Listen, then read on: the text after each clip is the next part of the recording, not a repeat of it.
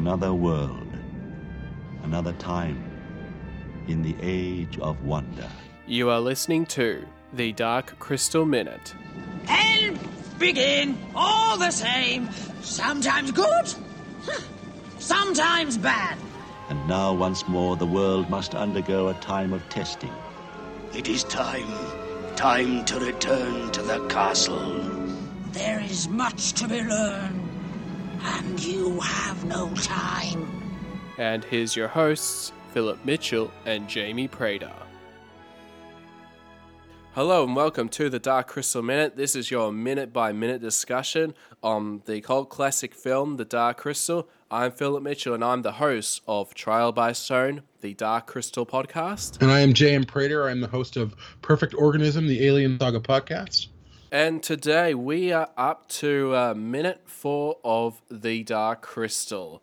So, yeah, again, we're sort of going through each minute by minute and um, really analyzing and dissecting um, the film. And so, yeah, no, which is great. So, I, I guess we'll just get right into it. So, overall, in this minute is really just the um, more or less the, the opening credits of the Dark Crystal. So, you start off with the wide shot of the Skeksis getting beamed with the, the light sort of going into their eyes. As the narrator sort of described as, you know, using the source of the sun to cheat death once more, etc. Yeah, we, we get the the credits of the film. And so we'll go into the first shot, and um, and I believe this is uh, Skekok, the Scroll Keeper.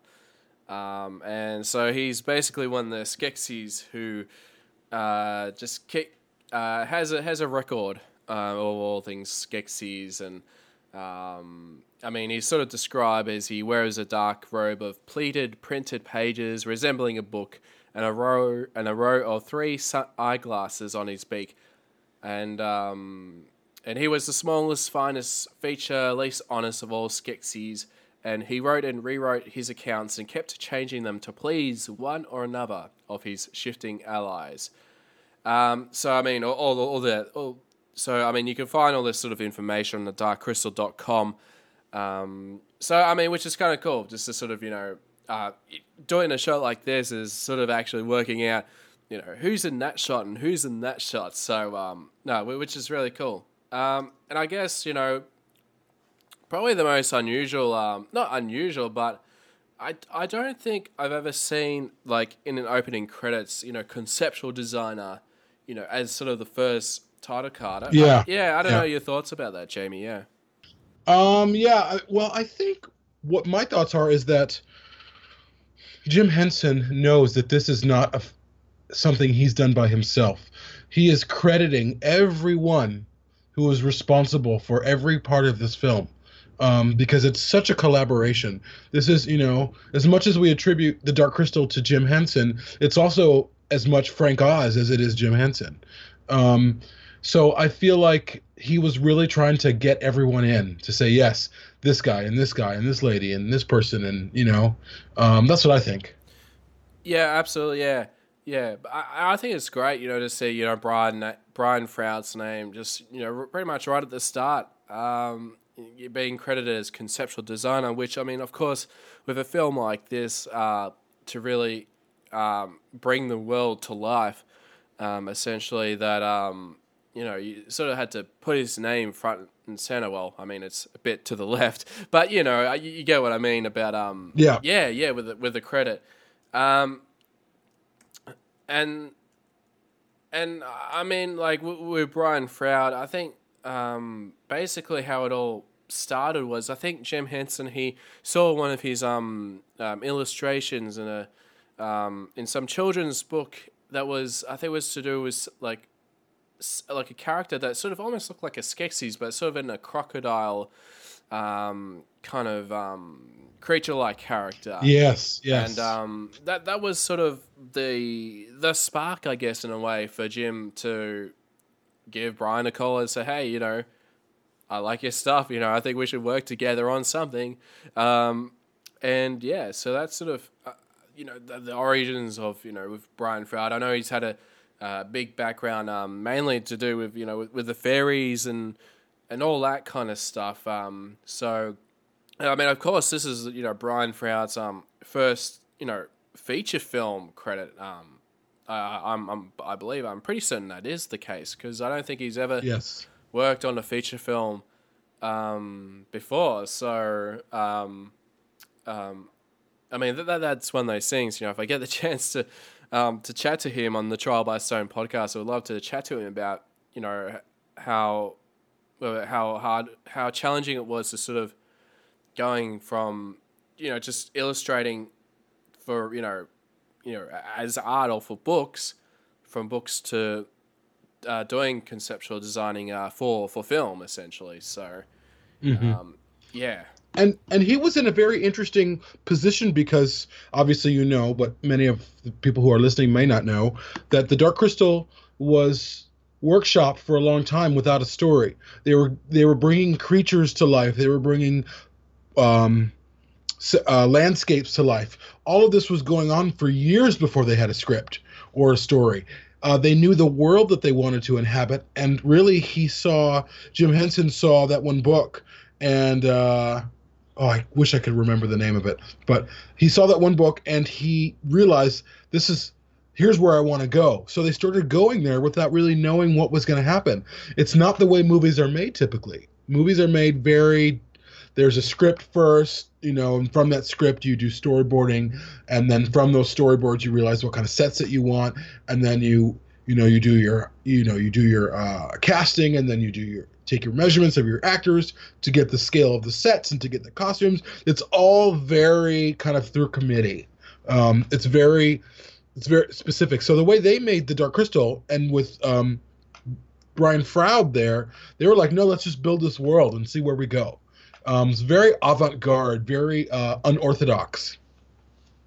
and and also I, I, I had a look just now and um, uh, having a look on darkcrystal.com the making of um, section of the page um, it says um, it- so since 1976 that Jim Henson uh, saw an image of Brian Froud's art that appeared on the cover of a book of British illustrators called Once Upon a Time and Henson has someone from his office meet Froud about a possible collaboration.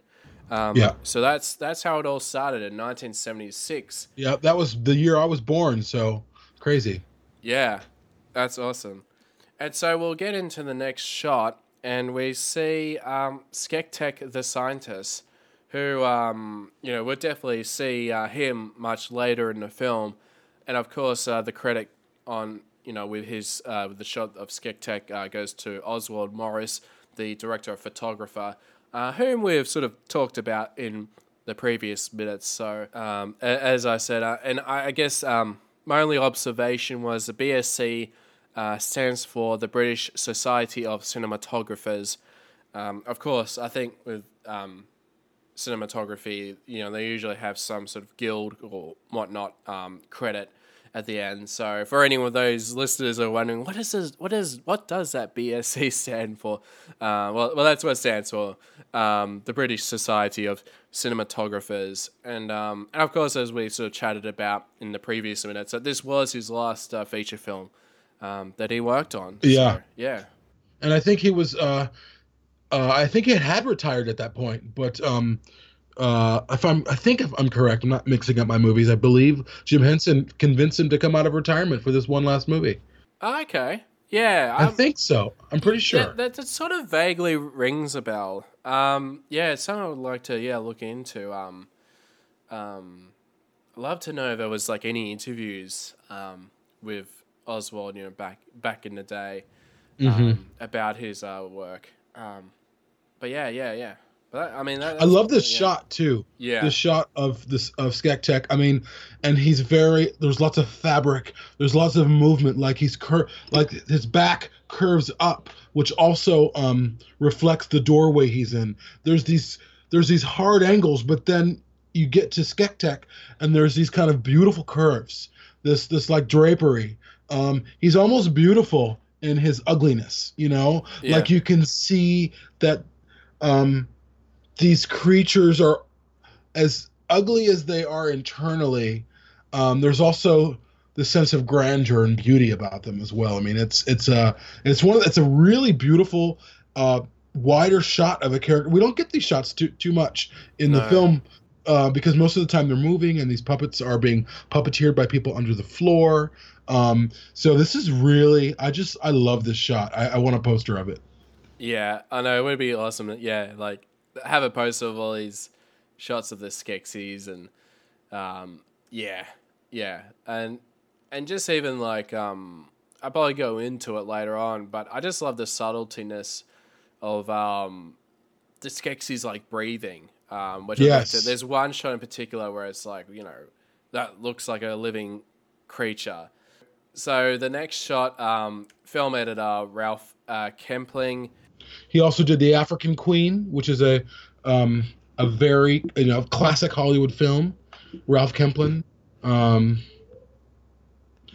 yeah, The Dark Crystal. He did Oliver. He did the A Man for All Seasons. Um, yeah, I mean, this man, he- Ralph Kemplen is Hollywood royalty. Yeah, absolutely. And um, I'm just trying to think like um, so. This, so yeah, so this is um being introduced to Skekekt, um, who's sort of the um, you know as I sort of described, probably the most feminine of all of all the Skeksis with lots of jewels and and um and whatnot. And um and yeah, it's just like just another you know great shot of um you know seeing the Skeksis and and all that. And um which as we're talking about skekekt um again another gorgeous shot of this creature you know? I mean look at the artistry uh, seriously like look at this. Like i mean it's unbelievably beautiful.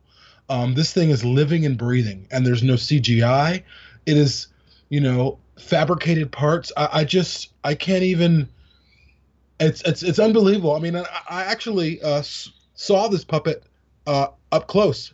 I was at the Jim Henson Studios in in Hollywood, and they have this Skeksis there, um, Yeah. and I walked right up to it, um, and it's amazing. It's it's even more beautiful. Sometimes you know with things like this, you see the real thing, and you're like, oh, okay, that's cool, but it's not as cool as it looked in the film. You know, yeah well, this puppet is as cool, if not more cool, in person um, than it as it is on film. And uh, Tim Clark said once one thing, and Tim Clark is a fabricator. If anyone doesn't know, um, he fabricated the Mystics. I think he puppeteered yeah. a couple of things. Um, Tim Clark said, "You know, it's such a shame we we we." devoted so much detail to these things and a lot of it was lost which was true because when you see this puppet up close this kekek whatever his its name is technically it's it is unbelievable the level of detail um the shading of the skin um i i can't even i can't even accurately describe how beautiful it is Yeah, yeah. It's just so much detail because yeah, I've, I I do remember um he he was chatting about one of the episodes of Trial by Stone about um I think because of the filter that they used, um how the film sort of looks a bit uh, bluish or or was some something like that, some kind of lighting technique that sort of felt like that sort of lessened the detail of uh the the, the creatures. So yeah, I mean that's something I would love to just sort of see see them in, in real life. You know, at the whether it's at the Jim Henson Company um, or the um, I'm just trying to think or the uh, the, the Center of Puppetry at the um, at Atlanta. Uh, I know that they've got uh, quite a few characters there on display.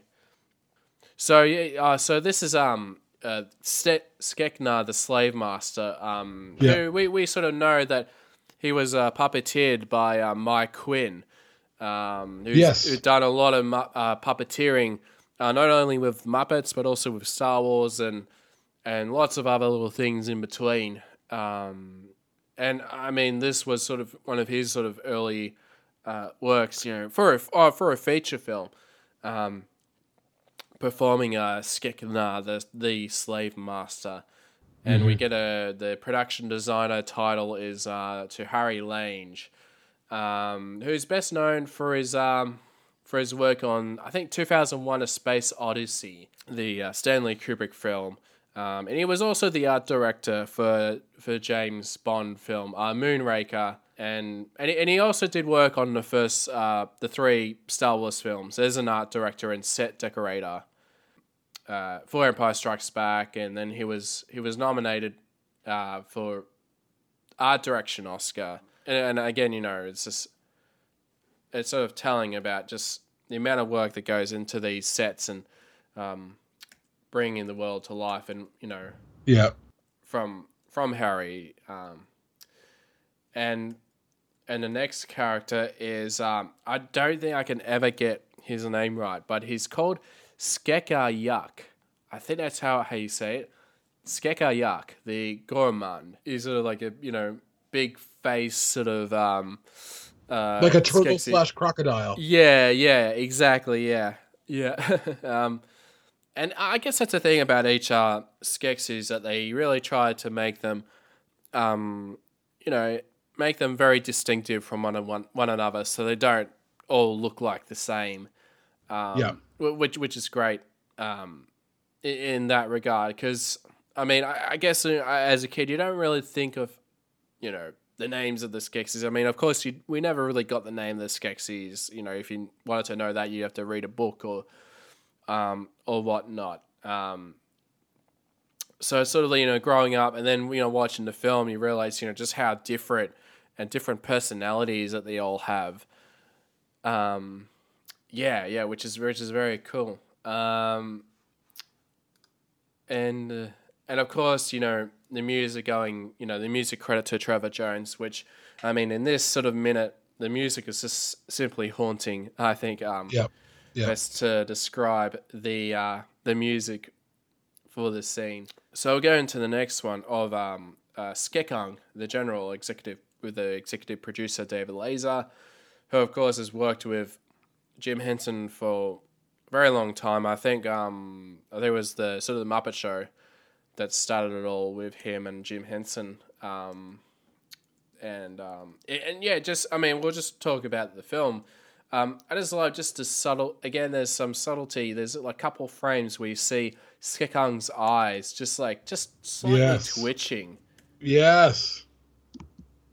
Yeah, I even throughout the shot, his his eyes are just twitching, um, and and then and then it was Skek Skekskill Skeksil the Chamberlain, um, where you see him breathing.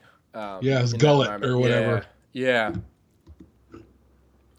Yeah, that's great. I mean, just again the uh, the level of detail to make these because really, you know, you look at you look at animals, you look at weird whatever, and you see them breathing. Something's moving. It's never just static, you know.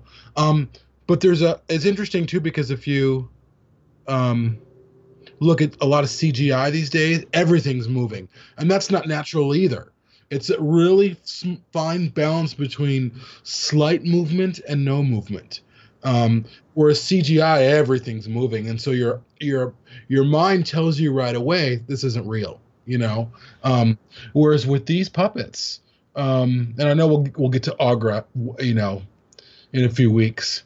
Um, but uh, there's just this subtle movement to them, but it's not enough movement to make you think, oh, it's not real. But it's it's just enough to make you think, no, these are real living things. You know. Yeah, absolutely, and and so yeah, I mean, we get the screenplay credit to David Odell, um, who worked on the previous, you know, some Muppet films with Jim Henson. Of course, Jim, you know, did the story, uh, and um, and then yeah, we we see the uh, the ritual master, uh, Skekzok, um, and um, yeah, just even you know like moving his mouth and just you see like his um, cheek Yeah. bone Yep. like moving, um, and um, and of course we see the produced uh, credit to Jim Henson and Gary Kurtz, who I guess you know Gary Kurtz is probably one of the legends of producers in Hollywood. Um, who, who worked very closely alongside George Lucas um, during the days with uh, you know from American Graffiti, Star Wars, and The Empire Strikes Back, and uh, I mean essentially you know he, he opted not to do uh, come back to do to produce Return of the Jedi, and uh, you know worked with Jim Henson on this uh, the Dark Crystal. Yeah. Um, yeah, and um, and and and then of course the shot ends with the wide shot with directed by Jim Henson and Frank Oz, um, which again, yeah, it was sort of a time where having two directors was very it was a very uncommon sort of thing uh, in Hollywood. It was always to do with one. It would always be you know directed by one person, one person alone. Um, but I mean, we've sort of been seeing it these days actually um, with the two directors. Uh, I think they're probably you know with Robert Rodriguez and Frank Miller with the Sin City films and the Russo brothers with the Marvel films. Mm-hmm. Um, yeah, so I mean, it just makes me think if they were sort of the first two, um, you know, directors to to co-direct a film together, um, Yeah. that would be something I'd be interested in in looking into that. Um, if that was the case, um, and just of course in that wide shot, you know, you see the podlings up the top, and um, still see the Garthim in the middle of that shot. Um, Yes. yeah, yeah, just the amount of, I mean, I know we keep saying this, you know, all the time about, yeah, just the detail that um, really brings this film to life. Um, and I, I think probably the other, the only other thing that I've sort of noticed, you know, with this particular minute is uh, Skekshod, the treasurer, was the only Skeksis without a close up in the opening Yeah. Skeksis. So, I mean, they only really showed um, uh, eight eight of the Skeksis in shot, and um, yeah, I think the treasurer was like the only one who um, didn't get a um, a nice close up shot. Yeah, I'm sure they probably thought. I'm sure they were thinking, let's edit this. Like they wanted to make sure they were introducing everyone, but uh, yeah, that's that was probably tough for them to say. Okay, well, we got to move on. This has been a longer, long enough opening sequence. You know. Yes, yeah. I mean, you know, th- this is four four minutes of narration, and I mean, we're still we're still like halfway. Um, we're pretty much halfway through through the narration piece of the film. So, um, but I mean, it's sort of a necessity at the end of the day to really explain what the, what is going on with the world at this um, at this stage. Yeah, so I, I, I mean, this is probably the thing I'm, you know, looking forward to, the, you know, to the next uh, lot of shows because we'll finally be out of the castle and Yeah. um, going to um, to seeing the Valley of the Mystics. So, um, yeah, very much looking forward to, um, you know, as much as I love, you know, all this detail about, you know, the cast of the Crystal, but it's yeah, it's it's gonna be a nice change. Uh, I I must admit. So, um, yeah, I I, I Yeah, don't we- know. Yeah, go ahead. I was gonna say we've been in this we've been in this castle for a few a couple hours. yeah, yeah, I know. So um, no, it's all good stuff. I, I don't know. Do you have any final thoughts on on the, that this particular minute of the Dark Crystal? Yeah, really, just uh, you know, this last shot, I have it paused on, you know, at the end of this minute. Um, the the level of detail. Um, I know, I know we're going to repeat ourselves saying this, but we can't say it enough. What film have, has has anyone seen, except for maybe the Lord of the Rings films? That's the only films that I know that have that much detail that reflect this. The Lord of the Rings feels this detailed. That's the only set of films I've seen since this film that feels that rich and authentic. And just looking at look at that like all of the podlings up there. And then you have the crystal hanging. And then you have the skeksis surrounding it. And then there's the the garthim. The the the amount of technical wizardry to pull this scene off you know where they're all standing still. I mean to get the okay rolling camera you know to get everything right uh, this is real i mean this is filmmaking. This is this is the height of pre CGI filmmaking when people had to figure out how they were going to make their films like this without the, you know all real world. I mean maybe they had some like uh uh what do you call it um animated backgrounds or whatever or some matte paintings. But when it comes to this stuff they built it all um and really really i think it's important for people to understand this kind of filmmaking is done. No one does this anymore. Um so part of the my part of my um loyalty to this film part of my obsession with this film has also as much to do with the artistry surrounding it as it does the story. Like Um, it's just every image is a feast for the eyes. Every image, and I mean the the thought, the idea that we can do this podcast together, you and me, and uh, talk about each minute is just it's a really exciting thing. So I can't wait for more. Yeah, me, me too. Like, um, yeah, it's just just a, the level of detail is just um is just amazing. I just what they pulled off. You know, you know, considering that this is a film from the 1980s, and yeah, it's just it just makes me look forward to um to to future minutes of the show. Um, and really get to see, you know, more more performances and and more the story of the Dark Crystal, and you know, as we keep on dissecting it. Alrighty, so I think they'll wrap up this minute of the Dark Crystal Minute. If you like to follow the show, you can do so at facebook.com forward slash Dark Crystal Minute. You can follow us on Twitter at Dark Crystal Min. You can send us an email at darkcrystalminute at gmail.com. This podcast is part of the Trial by Stone podcast network, so if you've got time to write a review on iTunes, we'd greatly appreciate it on the Trial by Stone podcast. I hope you all enjoyed the show and come back next time for more Dark Crystal Minute.